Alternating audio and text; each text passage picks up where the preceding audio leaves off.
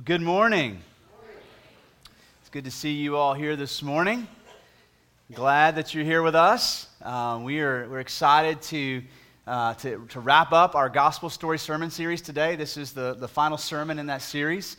Uh, we'll be in Revelation chapter 21 and 22 this morning. If you want to go ahead and uh, head that way in your Bible or on your phone, your tablet, your gadget, however you want to get to God's Word. If you're visiting with us today, especially honored to have you. Uh, my name is Jason Williams. I have the honor of serving as lead pastor here at the church. Um, I serve with a, with a board of elders of men uh, who love Jesus more than they love themselves, and that's um, what makes it an honor to serve here. Um, but what makes this place home to me and my wife and my kids are the amazing church family around you.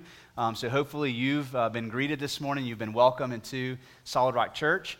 And if you are new and visiting here after this service, if you have time, I would be honored to get to meet you. So, several of our pastors will be down front, and we're here to, to shake your hand and get to know you and how, um, how God brought you to our church. So, if you have time, please do that after the service. Um, one quick announcement we have an all members meeting coming up on the fifth Tuesday of, of this month, so that's a good way to remember it. It's the fifth and final Tuesday of the month. And, uh, and so we do these periodically to give significant updates to the church body on certain things going on behind the scenes that um, we don't necessarily maybe have time to do on a Sunday morning or in an email. And so, on the agenda for this all members meeting, a couple things just to call your attention to. One, uh, we've amended the, uh, the annual budget for this year. We've got a couple small changes, so we want to let you know about those changes and what they are. Um, also, wanted to um, give you updates on new construction timeline, updates on the remodel. We're hoping that by that night we'll be ready to kind of walk through our new kids area, even if it's not done, and just kind of see what it's going to look like. Um, kind of a preview, if you will, of that new kids area at the end of this hallway. Um, but also on the agenda, uh, we are going to pr- be presenting a new stance. Um, we've been working on this with the elders and with leadership team this year, and we have a stance on speaking in tongues in public worship. Now, don't come up to me after the service and ask for it because I'm not going to tell you. You've got to come to the meeting if you want to hear about it. Um, but this has been an exciting journey that we've gone through as a church. Um, and, uh, and we work this out in, in study of God's Word in, uh, in the Scripture. And so um, we'll be talking through that, uh, where we stand and where, why we stand there as a church. So please come be a part of that all members meeting. And I'll say this as well even if you're not a member, um, this is not exclusive, check your credentials at the door kind of meeting. Um, if you're thinking about making Solid Rock your home, we want you to come. This is important for you to kind of know what's going on behind the scenes, how things operate, maybe even get some questions answered that you have uh, before becoming a member. And so, members and those thinking about becoming members, uh, all member meeting, fifth Tuesday of this month in this room at 6:30. Make sure you write it down. You'll want to be a part of it. I promise. All right, so we are in Revelation chapter 21 and 22 this morning. We are wrapping up the sermon series entitled The Gospel Story. Uh, in this sermon series, if you've been with us, this is what we've done. We've taken a journey through the Bible, starting in the book of Genesis all the way to the book of Revelation, looking at how all these stories, written by multiple authors, multiple continents, multiple generations, all these little stories in the Bible come together to tell one big story the gospel story, the story of God's redemption. We started the first week looking at creation, how God created everything glorious and good. And it was through our sin in Genesis 3 that that got distorted and marred, and this was the fall we looked at in week 2. And then from there, we looked at this promise that God made in Genesis 11 to Abraham that he would fix everything that went wrong and he would one day gather the nations back to himself and heal the nations. And that promise is what stitches together the Old Testament right? Whether you're following the nation of Israel out of slavery through the wilderness, or you're, you're following King David and, and, his, uh, and his, his escapades in war, you're, you're following the kingdom which, which becomes divided, or you're reading from the prophets, you're, you're, you're seeing this, that all these stories are stitched together with this lingering promise where God says, I will one day heal the nations. And then we get to the New Testament, the Gospels of Matthew, Mark, Luke, and John. And this is where the author of the story, the one writing the story, steps into the story himself and becomes like us. And he walks among us in perfect righteousness, not just, not just to show us an example, but to fulfill all that the law required in order for us to be saved. He died sacrificially on a cross and he resurrected from the grave victoriously. And this is actually the climax of the Bible. This is the big moment that changes all other moments before it and after it. And then we looked at how the resurrection of Jesus works in the lives of those who have trusted in him to, to restore all that was broken in us through the fall all of that, that distorted image that, that, that, that, that we, we saw get distorted in the fall, that, that slowly but surely, victory by victory, trial by trial, day by day, that God is doing a work in us, and He will be faithful to bring it to completion on that day when we step into eternity and we finally and fully behold His glory. Which led us to the part of the gospel story that we call the final restoration. The first week of the final restoration, we looked at the glorification of the saints, where you and I will one day finally be like Christ. In the second week, which was last Sunday, we came back and we looked at this amazing gathering in the great banquet hall where God gathers together his bride, the church, the saints from multiple nations, from multiple generations, all of his people gathering in one place to be his bride. And we saw how Jesus shows up as the groom, ready to make war and to put all of his enemies to death, that he might take his bride for himself. So this week we're going to look at the new heaven and the new earth, the final restoration. We're going to start in Revelation chapter 21, verse 1. If you want to follow along, we'll also have these on the screen. Then I saw a new heaven and a new earth. For the first heaven and the first earth had passed away, and the sea was no more. And I saw the holy city, New Jerusalem, coming down from heaven from God, prepared as a bride adorned for her husband. And I heard a loud voice from the throne saying, Behold, the dwelling place of God is with man he will dwell with them, and they will be his people. And God himself will be with them as their God. He will wipe away every tear from their eyes, and death shall be no more. Neither shall there be mourning, nor crying, nor pain any more, for the former things have passed away. I'm going to stop there take a moment to walk through the first six verses here. Now, what strikes me as I read through this, every time I read it, is um, these beautiful behold statements. There were two of them there. The first one, behold, I am making all things new. That's the voice of the one who made all things in the beginning. Right? The one who spoke things into existence is now saying, Behold, now I'm going to make all things new. I'm going to take that which has been corrupted and twisted and distorted and broken and marred, and I'm going to make it all brand new. And the imagery we get here is that the, the heavens and the earth are going to pass away. Everything that is within them is going to pass away. Now, that's important for us to understand. This isn't just the end of crying, it's not just the end of cancer or depression. Everything that has been distorted by sin passes away. The second thing that I, I see here in the second behold statement is this statement Behold, it is done. I am the Alpha and the Omega, the beginning and the end. And what a powerful statement coming from the author of the story. He's saying to us listen, the story of the, the human story has a beginning, it has an end, and I stand at the beginning, I stand at the end. Matter of fact, I am the beginning and I am the end. And I'm telling you right now, the story is done. Now, two things that I want us to think about when we read these words and we hear God saying it is done. First of all, I want to think back to the cross. That moment before Jesus drew his last breath. You remember what he said on the cross? It is now finished. And there's a parallel between Jesus saying it is finished in John chapter 19 and God saying here it is done. These two moments are connected, right? It's actually the first it is done that gives guarantee to the second it is done. It's that moment where Jesus says that on the cross, it is done. He's saying more than just, I fulfilled my earthly destiny, he's saying what? The victory is at hand. It is done. The battle is over, and I win.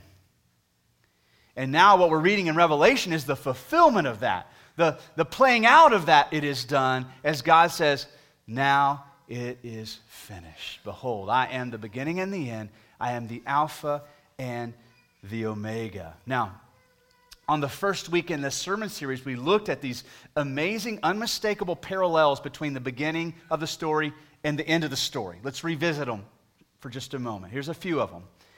In Genesis 1, God creates the heavens and the earth. Revelation 21, verse 1, God creates the new heaven and the new earth. Genesis chapter 1 and 2, there was no death. Remember what God said to Adam? When you eat of this tree, you will surely die. If you don't eat of the tree, you won't know what death is. Revelation 21 4, there will be no more death. Genesis chapter 2, we see the first marriage between Adam and Eve. Revelation 19, we saw the marriage between the bride of Christ and Jesus himself. And we just read about it again in chapter 21. Genesis 2, there's a river flowing in the Garden of Eden, and there's a tree of life. We're going to see in just a moment in Revelation 22, there is a river of life flowing through the new heaven and the new earth, and there's also a tree of life there. Genesis 10, God disperses the, the nations at the Tower of Babel, and then in the very next chapter, he makes a promise I will one day restore the nations to myself. And in Revelation, chapter 5, chapter 7, chapter 14, chapter 19, chapter 21, and chapter 22, God is gathering the nations back to himself. And last week we saw that it was there were so many people gathering it was audible and it sounded like rushing water or, or the sound of thunder in the distance as God's people gather together, the nations in one place. Genesis 1 through 3, God makes his dwelling place with man there in the garden. And we just read about, again, God is making in Revelation 21 his dwelling place with man once again.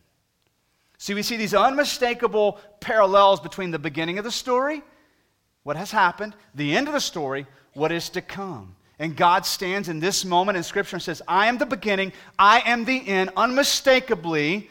I am in control of the beginning. I am in control of the end. And guess what that means? I'm in control of the middle too. I'm in control of what happens in the middle as well. This is my story. You feel that? When the author says, here's how the story begins, here's how the story ends, here's how I'm going to rescue you in the middle, I am in control of the story. It's my story. And that's what God is proclaiming to us here in Revelation 21. Now, something I want to note here did you notice that God makes his dwelling place with man, not the other way around? Man doesn't make his dwelling place with God. Why? Because we can't. God makes his dwelling place with man because we can't make our dwelling place with God. We can't do enough good stuff. We can't say enough prayers. We can't sing enough songs. We can't give away enough money and, and, and, and to charitable needs. We can't, we can't do enough to bridge the gap between where we are and where He is. We can't make our dwelling place with God. So He comes to us and He makes His dwelling place with us. Now, this beautiful behold statement is an overview of the gospel story, isn't it? Beginning and the end. And this last phrase in verse 6, I would say, is the heartbeat of the Bible. Listen to this. This is, this is big time. You want to understand who God is? You want to understand what He's saying to you through the Bible? Listen to this last phrase To the thirsty, I will give from the spring of water of life without payment. Sounds like a simple phrase where God is giving water to thirsty people. So, to understand why this phrase, this statement is so significant, We've got to understand, first of all, where does this statement come from? What does it mean? Because God's speaking in somewhat of a metaphor here. Right? He's not literally sitting there with, with bottles of water at heaven, handing them out. So we go back to Isaiah chapter 55, where these words were first spoken from God through the prophet Isaiah to us. Listen to these words as God speaks through the prophet. This is six, seven hundred years before Christ comes to earth, in the gospel story, God says this Come, everyone who thirsts, come to the waters. And he who has no money, come buy and eat. Come buy wine and milk without money and without price. Why do you spend your money for that which is not bread, and labor for that which does not satisfy? Listen diligently to me and eat what is good, and delight yourselves in rich food. Now, so, what God is saying here is somewhat of a paradox, right? Come to me and buy from me something better than you can buy for yourselves, and it's going to come to you at no cost. Now, how do you buy something that doesn't cost you anything? This is somewhat of a paradox, isn't it? God says, Come to me, buy something that will satisfy you more than what you can afford to buy for yourself, and I'll give it to you for free. Now, this next verse in Isaiah 55 gives us more understanding. He says, Incline your ear and come to me. Hear that your soul may live, and I will make with you an everlasting covenant, my steadfast, sure love for David. So God gives us a little insight in that last verse when he says, Listen, I'm not talking about water for your mouth and your stomach, I'm talking about water for your soul. I'm talking about something much deeper than just that momentary thirst you feel that, that you quench in one moment and it's back in the next. I'm talking about thirst for your soul.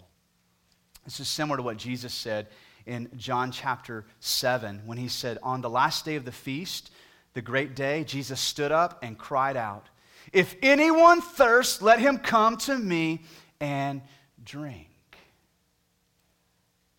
So, what is God saying to us when he says, Come to me? Come and drink water from the living well without payment. Now, this word thirst here, um, it, it's not actually the, the word that you would simply use to say, I'm thirsty. Um, I don't know if your kids are as dramatic as mine, but um, notoriously, when we're driving down the road and they get hungry, they don't say, I'm hungry. What do they say? Starving, right? Oh, so dramatic. I'm a horrible parent. You're starving. I had no idea you were on the brink of death. Thank you for bringing my attention to your starvation. We shall pull over at once and get taco casa. Right? That's not what they mean. They're exaggerating the point, saying, What, Dad, I'm hungry. I want to eat now. Right? But this word that's given to us in this passage, thirst, actually means to be suffering from thirst. It's not hyperbole or exaggeration, it's a description of being desperately parched with no way to fix it. It's like being without water, being parched with thirst, and being in the desert where there's no water available desperate suffering of thirst. And what we learn from Isaiah, it's a thirst not of the stomach, it's a thirst of what? The soul. So God is saying, Come to me, all of you who are suffering, who are unsatisfied in the world around you and what you can buy for yourself, and come to me and buy something better. It's much more expensive. But here's the good news you get it for no payment. Think about that. That's the essence of the gospel. That is the heartbeat of our Bible. God says, Come to me, and I'll give you something better than what you can buy for yourself, and I'll give it to you for free.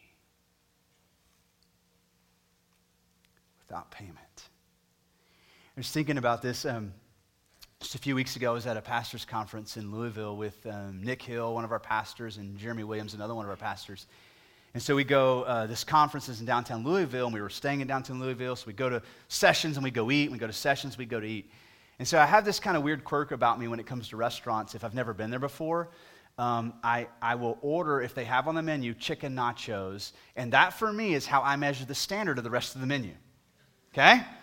I can tell a lot about the kitchen, the chef, the quality of food just by sampling the chicken nachos. And some of you have been to lunch with me, you've, you've seen me do this, right? So it's happened a couple times when we were in Louisville. And, uh, and, and, and, both times the nachos got messed up, okay?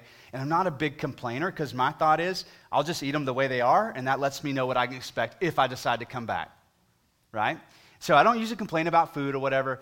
And, uh, and so the first place we went to was this, this barbecue place, and I saw I ordered chicken nachos. I'm to find out what this place has to offer. And so they bring us our nachos. Jeremy and I ordered the same thing. Uh, and, and they brought out this plate with this huge cylinder on this plate, and you couldn't see what was inside. And they set it down in front of us, and I'm thinking, whoa, you've already messed up the order. I ordered nachos. And what they do is they, it's part of the, it's part of the presentation. They pull this big cylinder off of what's inside, this huge tower of nachos that they stacked up, and the whole thing just, just yeah, just cascades like an avalanche, just whoa, down onto your plate and onto the table. This roaring, glorious food, these chicken nachos. Now, when, when, when the first presentation was done and my nachos were unveiled, um, I, I noticed that there were jalapenos in my nachos, and I don't do jalapenos. And so I made the comment, Jeremy, I think these are yours because they have jalapenos in them. And they're like, well, let us see. Maybe we messed up the order. So they unveil his nachos, and boom, they come cascading down. And we're like, oh no, his have jalapenos in them as well. Now, I was just going to eat them. Okay, it's not a big deal. I can pick out the jalapenos. I said, no, no, no, no big deal. And the waitress said, no, no, no, we've messed it up. Let us do this again. I'm like, okay. So they take my pile of nachos back to the kitchen. They rebuild them, put them in the cylinder, bring it back out, set it down, and then like all the waiters and waitresses gather around and they unveil the nachos. Boom, and they come crumbling down. Now, they were really, really good nachos. Matter of fact, I would go out on a limb and say they were among maybe the first or second best nachos I've ever eaten. They were that good. Now, a couple nights later, we're rushed for time. We've got to get to the conference, so we slip into this little restaurant, and uh, there's no seating available, so we go to the bar to eat. And, um, and so we're there. It's packed out, tons of people run around. And so the menus are laid in front of us, and I go to the appetizers, chicken nachos. I know what I want, right? We're going to find out this, this is a worthy restaurant. So uh, the waitress is, is helping us. She's like, What do you guys want? We all order. I said, I want chicken nachos. Okay. And so Nick and Jeremy have already picked up on, like, this is kind of my deal. I judge the standard of the restaurant. So they, they began to kind of watch me eat my nachos. So the, so the order comes out, they lay down our food, and we start eating. I take a bite or two, and Nick and leans over to me and goes, How are those chicken nachos? Are they as good as the last ones? And I was like, Honestly, they're a little cold. And the, the lady who was serving us heard me say that. Once again, she goes, Are those nachos cold? And I was like, they are, but I'll eat them because we're in a hurry, no big deal. I'll never come back. But, you know, no big deal. I'll just eat them. Okay? I would tell my kids, suck it up and eat it. So I got to do it, right? She goes, no way, we're not going to have that. So she grabs my plate of nachos and off to the kitchen. I'm like, oh, we're going to be late. So a few minutes later, she comes back out with my nachos, lays them down in front of me, and uh, I begin to eat these nachos. Now, these were just mediocre, decent nachos, okay? Not all that great. Until she brought me the check laid the checks out in front of us. I opened mine up. How much did I owe? Zero. Nick leaned over. He goes, How were those chicken nachos? I said, They were glorious. really? What made them so good? And I went, They were free. right? They were free. Now, I, share that with you to say, listen, that's what makes the gospel good news. If it wasn't for free, it's just news right? It's just news. God sent his son to earth, lived a perfectly righteous life. We would expect God's son to do that. Died sacrificially. He's a God of love and sacrifice. Resurrects victorious. Of course he did. He's the author of the story. He's got more story to write. Of course he resurrected from the grave. And then, if in the end all he did is say, Come to me, come to the water, all who can afford to purchase salvation, come to me, that's just news. That's not good news for me. Is it good news for you? No. See, I think we, when we think about the cross and what Jesus has done for us on the cross, and we, we see that as a payment made, we make a mistake by thinking that he took our place, but if he had not taken our place, we could have died on the cross to purchase our way into heaven. And we don't realize that that would not be enough. Now, we would all deserve to die, but it's not just an exchange of this for that and right? It's not an apples for apples trade-off. Jesus just died in our place so we didn't have to. The death that, that Jesus died on the cross was a payment that we can't afford to make. You follow me? And he purchased something for us that we couldn't afford to pay for ourselves. And what makes the gospel good news is that it comes to us without payment. You can't pay God back.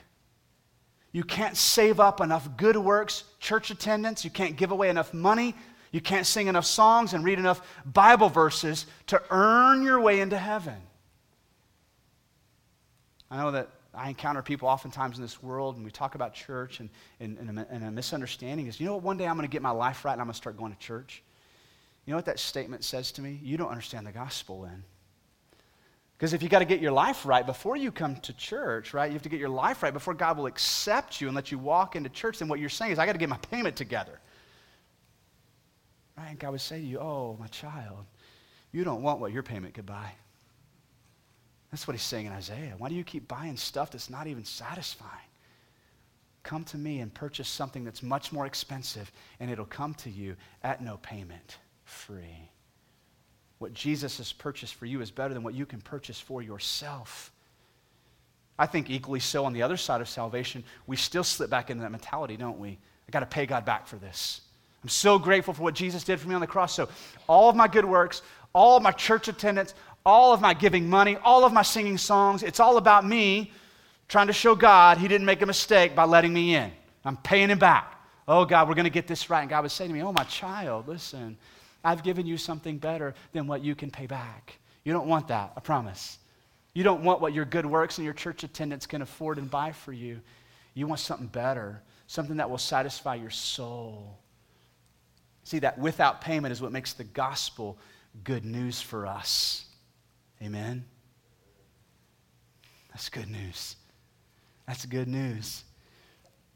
This one phrase I believe is the heartbeat of your entire Bible, where God says, To the thirsty, I will give from the spring of the water of life without payment. Now, we're going to move down to verse 22. We're going to read the rest of chapter 21 and the first part of chapter 22.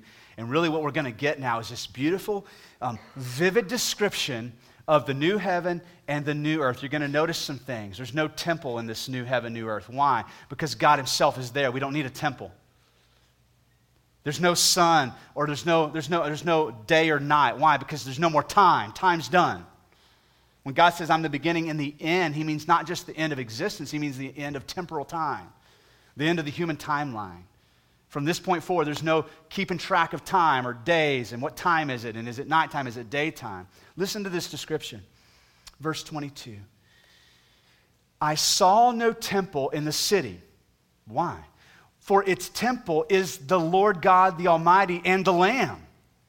And the city has no need of sun or moon to shine on it, for the glory of God gives it light, and its lamp is the Lamb.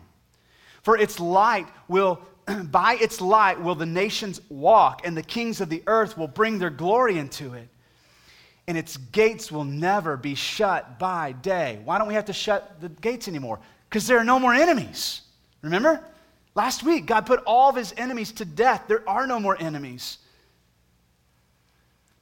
They will bring into it the glory and the honor of the nations, but nothing unclean will ever enter it, nor anyone who does what is detestable or false, but only those who are written in the Lamb's book of life. Who are they? They are those who have accepted that invitation to come and to drink from the water of the well of life without payment.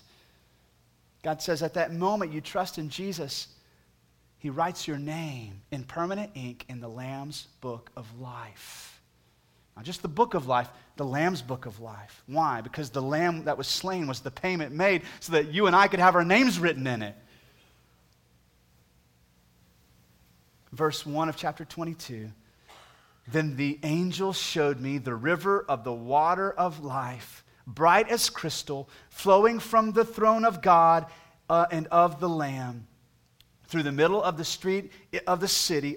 Also, on either side of the river, the tree of life with its 12 kinds of fruit, yielding its fruit each month. So there's no in season, out of season. It's always in season. And look at the fruit. The leaves of the tree were for the healing of the nations. That's a big statement. Remember the promise for God to put everything together? What did he say? He said, Abraham, I'm going to bless you and make your name great and turn your family to a great nation. And here's the, here's the big picture of the promise through your descendants, I will bless the nations. and here, what we're reading about in the new heaven and the new earth, is God has brought healing to the nations. Verse 3 So therefore, no longer will there be anything accursed, but the throne of God and of the Lamb will be in it, and his servants will worship him. They will see his face, and his name will be on their foreheads, and night will be no more. There will be no need of light or lamp or sun, for the Lord God will be their light, and they will reign forever and ever. Now, there are a couple things that, that, that inhibit us from fully getting what we just read. One is we're still in temporal time. It's hard to imagine existence without a clock ticking, right? This service has an ending time. And then we move on to lunchtime, and then we do chore time, and then at some point it's supper and get ready for school and work time. And we're constantly reminded that the clock is ticking away. It's hard for us to imagine eternity, isn't it? No more constraints of time. No more, I'm getting tired, I need to rest. Now, the second thing that I think inhibits us from fully getting the weight of what we just read is that we have yet to experience the healing of the nations. Now, think about it. All the small disagreements and scuffles and, and frustrations we have in our earthly relationships are just a, a small reflection of the greater struggle around the, the world, right? And we've, we've learned from not just human history, but American history. You can only do so much with a march or a protest, right? And we've just talking about this in, in, in, recent conversations, even in community group, about how kind of the new social media avenue for trying to bring about social justices and healing of the nations doesn't seem to be working. Matter of fact, it at times seems like it's making it worse, right? Just giving us more avenues for misunderstanding one another, more avenues for us to be more skeptical of one another. Those who would say, I've got no prejudice bones in my body, are being drug into this conversation that becomes this argument of misunderstanding, and it doesn't seem like the nations are healing, does it? We've talked about it in here, even in the church there are these divides and separations between social classes and ethnicities. And this is the way the, the blue collar congregation worships. And this is the way the white collar congregation worships. And this is the way the white people worship. And this is the way the black people worship. And this is the way the, the, the Korean people worship. And this is the way the Hispanics worship. And we have these different styles of worship. Do you understand? This reality we just read about cannot happen unless the nations are healed. Can't. This is, listen, this is one group of people worshiping one true God. More than likely, speaking one language. And I don't think it's going to be English. Enjoying one heavenly culture. That's why it's so comical when we talk about what's going to be in heaven. Will be, there be sushi in heaven? I don't know. Why? Because that's a cultural food. Not everybody on earth likes sushi. I do. See? Let's do, let's do something more universal. Biscuits and gravy. I love biscuits and gravy. But not everybody on earth loves biscuits and gravy. Why? It's a cultural food. And those are just simple examples that we've got to let go of these cultures that we live in to step into this one final heavenly culture. And the only way that can take place is true healing for the nations. That's why here in this scenery we see this new Jerusalem, this throne is there, and there's this river of life, just like in Genesis 2, flowing, and there's this tree, and the description is that this tree is actually on both sides of the river. So I don't know if this is huge tree and the, tr- the trunk goes down into roots and the river flows through. I don't know what it looks like, but the leaves are there and they never go out of season. And what are they there for? The healing of the nations. See, the salvation work God is doing in your life is so much bigger than you. The story God is writing with your life is so much bigger than you. Your story is just one leaf on the tree. Guys, saying, you want to know what the gospel story is?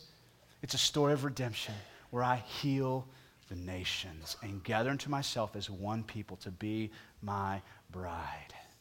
That's us. That's us, church. What God is saying to us is this is the end of the gospel story. This is the way the story ends. Final restoration of all things. Is it, a, is it an end to pain? Yes. Is it an end to crying? Yes. Is it an end to cancer? Yes. Is it an end to depression? Yes. Is it an end to anxiety? Yes. Is it an end to frailty and doubt? Yes. It's, it's an end to all things corrupt. Everything passes away, and behold, God makes all things new. And here's what I love about this the story ends, but Jesus isn't done talking. Look a little further down in chapter 22 at verses 16 and 17. Now that the story that God is telling has come to a conclusion, look at what Jesus says in verse 16. I, Jesus, no doubt about who's speaking here, have sent my angel to testify to you about these things for the churches. Now, that statement explains the book of Revelation to us. Jesus is saying to John, John, I sent an angel to speak to you and to show you what is, or what was, what is, and what is to come. And he says, John, I sent my angel to testify to you about these things for the churches. The book of Revelation was meant to be shared among the churches, it was meant to be read in the church, like we're doing today. But look at the very next statement the Spirit and the bride say, Come. And let the one who hears say, Come. And let the one who is thirsty come. Let the one who desires to take the water of life without price. So, as the gospel story is wrapped up for us today, what Jesus says to us, the invitation is still on the table. Jesus is saying, I'm telling you this story so you'll understand what was and what is and what is to come, that you might come to the well of the water of life and drink without payment. And so that's where we're going to end this sermon series. I don't have any idea where each of you is in your journey through this life. Some of you are still attempting to write your own story. And the reason that I know that is because you're still trying to write yourself in as the hero of your own story. And God says, that's no way. That's no way to get yourself into heaven. You can't get yourself into heaven. You don't want what you can purchase for yourself, what you can write for yourself with your story. God says, hey, come to me and bring me your story. And listen, I'll write something better than you can write. And I'll give it to you for free without payment. If that's you today and you have not come to that place in your life where you've taken God up on this offer and you've trusted in Jesus and Him alone and the work He did on the cross and that alone for the forgiveness of your sins and for eternal salvation, listen, today is the day God is saying, Come. Don't wait till you get it right because that'll never be enough. Don't try to pay it back, that'll never be enough. Come and take it. Salvation is free today. Free of charge, no, no payment needed by you. Jesus paid the payment. Listen, if that's you, I just want to echo the invitation of Jesus come. Come today. We stand to sing in just a moment, I'm going to ask you to do something courageous. Step out of your seat and grab one of our prayer partners and say, Listen, I'm ready to accept the invitation of Jesus. I'm ready to become a Christian. They'll be more than honored to talk with you and to pray with you and to guide you through that decision. For those of us who are in Christ, today we've been reminded that that which we have in us, that hope that we hold on to with everything that we have, is something that we didn't buy for ourselves, church. It was granted to us, it was given to us, it's been entrusted to us. Not only is this the heartbeat of this gospel story, if you're in Christ, it's to be the heartbeat of your story as well. That we would walk every day in this gratitude of understanding we've been given something that we can't afford to pay for.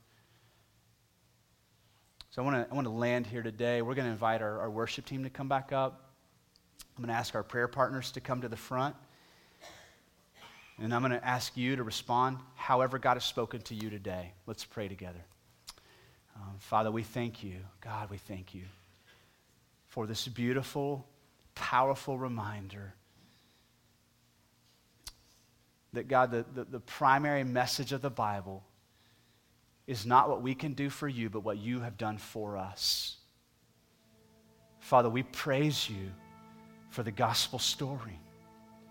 God, we praise you that you didn't leave the story up to us to write, nor did you leave it up to us to figure out how to make our dwelling place with you, but God, you came to us and you made your dwelling place with us.